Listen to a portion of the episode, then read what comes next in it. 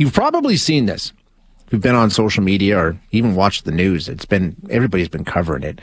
Bed bugs are tearing across Europe. Well, maybe I shouldn't say Europe. Paris seems to be sort of the epicenter. That's where it all started. I, I don't know. I've been seeing these stories for a few weeks at least, but absolutely besieged by bed bugs. Now there's some reports, same thing happening in the UK too. But if, if you've seen some of these videos, these bugs are crawling all over subway cars. They're in hotels. They're in movie theaters. It's gross. It's really, really creepy.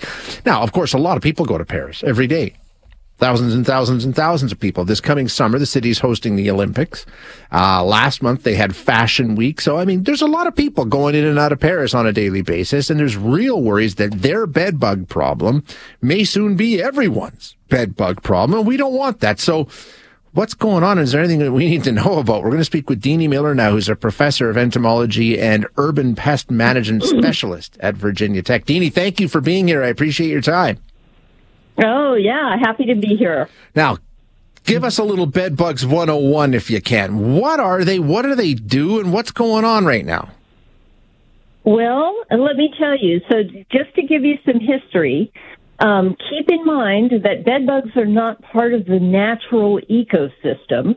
About 37,000 years, humans, for the first time, moved into caves, and we were cavemen and women and there were bats in the caves. And you know what happens with animals when we move into the neighborhood? Yeah. We basically kicked the bats out so they wouldn't poop on us all night long and things like that. And there were bugs that fed on those bats. And now the bats are gone and the bugs are like, what are we going to eat now?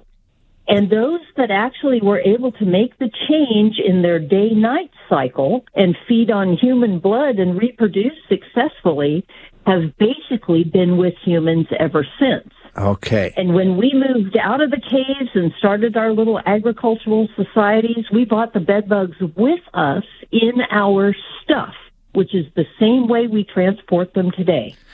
Gotcha. So they are a natural ectoparasite of humans. So, and they, they, they feed on our blood. Is that what you said? Yes, they feed on blood, and you know we lived with them. Humans lived with them regularly all up through about 1940, and then DDT came along, and we applied DDT not just in cracks and crevices, but I would spray you down, you'd spray me down, we'd spray the bed down, we'd spray the carpet, everything. And we were able to pretty much get rid of them in developed nations. Right. However, they developed resistance. That means we selected for those individuals that had genetic resistance to DDT within seven years of its use. But by that time, we pretty much eliminated bedbugs Yeah. from developed nations and we switched to organophosphates and carbamates. That's a different type of insecticide chemistry between 1958 and 1968, but we pretty much wiped them out. However, there have been these remaining populations in kind of underdeveloped nations like in Africa and places like that Yeah. where they had continued to survive. And then we have now experienced the resurgence of bedbugs around 1998, 99. Okay, gotcha. so what's what strategies do we have left if we blew it on the pesticide front and uh, sort of made made super bed bugs? What are our options now?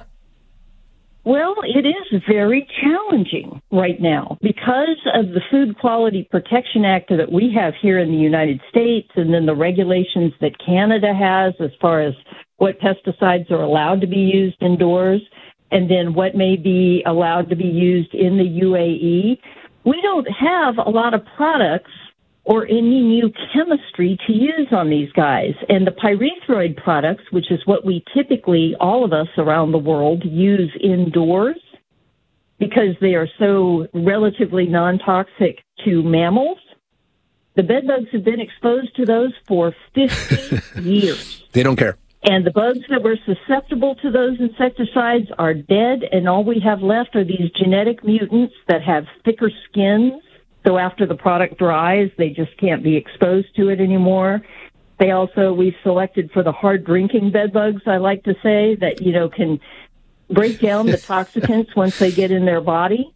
and they have mutations on the nerve site where these pyrethroid insecticides were supposed to work. So we're kind of we're having a tough time controlling these guys, no question. Yeah. Okay. Now, I, I, guess the concern is they're in Paris, but like you said, and, and, I've, and I've, I know they were in New York. That was a big story a few years ago. They started to take over parts of Manhattan, uh, and, and travelers got very concerned because, like you said, they get on you or they get in your luggage, and then you bring them home. Right? That's what happens. Well, yes, typically that's what happens, but let me just correct something. Everybody's talking about Paris right now, but you know, you don't come up with massive numbers of bed bugs just overnight. And I okay. can promise you from my experience here in the United States is that you know, bed bugs were big news yeah. around 2004 and then 2010, and then they kind of just got quiet because other things are going on. But the bed bugs have been doing great ever since then. and so now it's because people are traveling and running into bed bugs that they're paying attention and they're back in the press. People are noticing. But one of the things we've seen here in the U.S., and I'm hearing about it from colleagues in other nations, is that the elderly disabled demographic has been living with a zillion bed bugs pretty much all this time. Huh. So really? we've had the bed bugs here, but yes, now that people are getting out, moving around again, they're starting to run into them in different locations. Gotcha. And yes, it's very easy, you know, if you, there are bed bugs present and they're hungry, that you might get one on your sweater and while you're sitting in the subway or something and then take it with you. But unless it's a pregnant female, you can't expect that you're going to have an infestation. And it's not like you're going to have 50 bed bugs okay. get on you. Gotcha. Sort of thing. Gotcha. Okay. Well, that's that, that's some some reassurance. However, I've heard yep. people say that you know what we're seeing in Paris eventually we'll all be dealing with. Is that fair? Do you think this is something that you know we well, might all have to live with? The the thing is, is what we're seeing in Paris is people paying attention. Okay. okay. So you've got middle class, upper middle class people that tend to freak out around bugs and stuff like that looking for bugs because they're out there traveling. And most of the people that I talk to when I'm traveling, they're all, oh, I'm checking my yes. hotel room. I look under my seats and stuff like that. Well, I'm so used to, you know, the bed bug deal and I'm in a different hotel every week and I never check and I've never found a bed bug in my hotel room ever.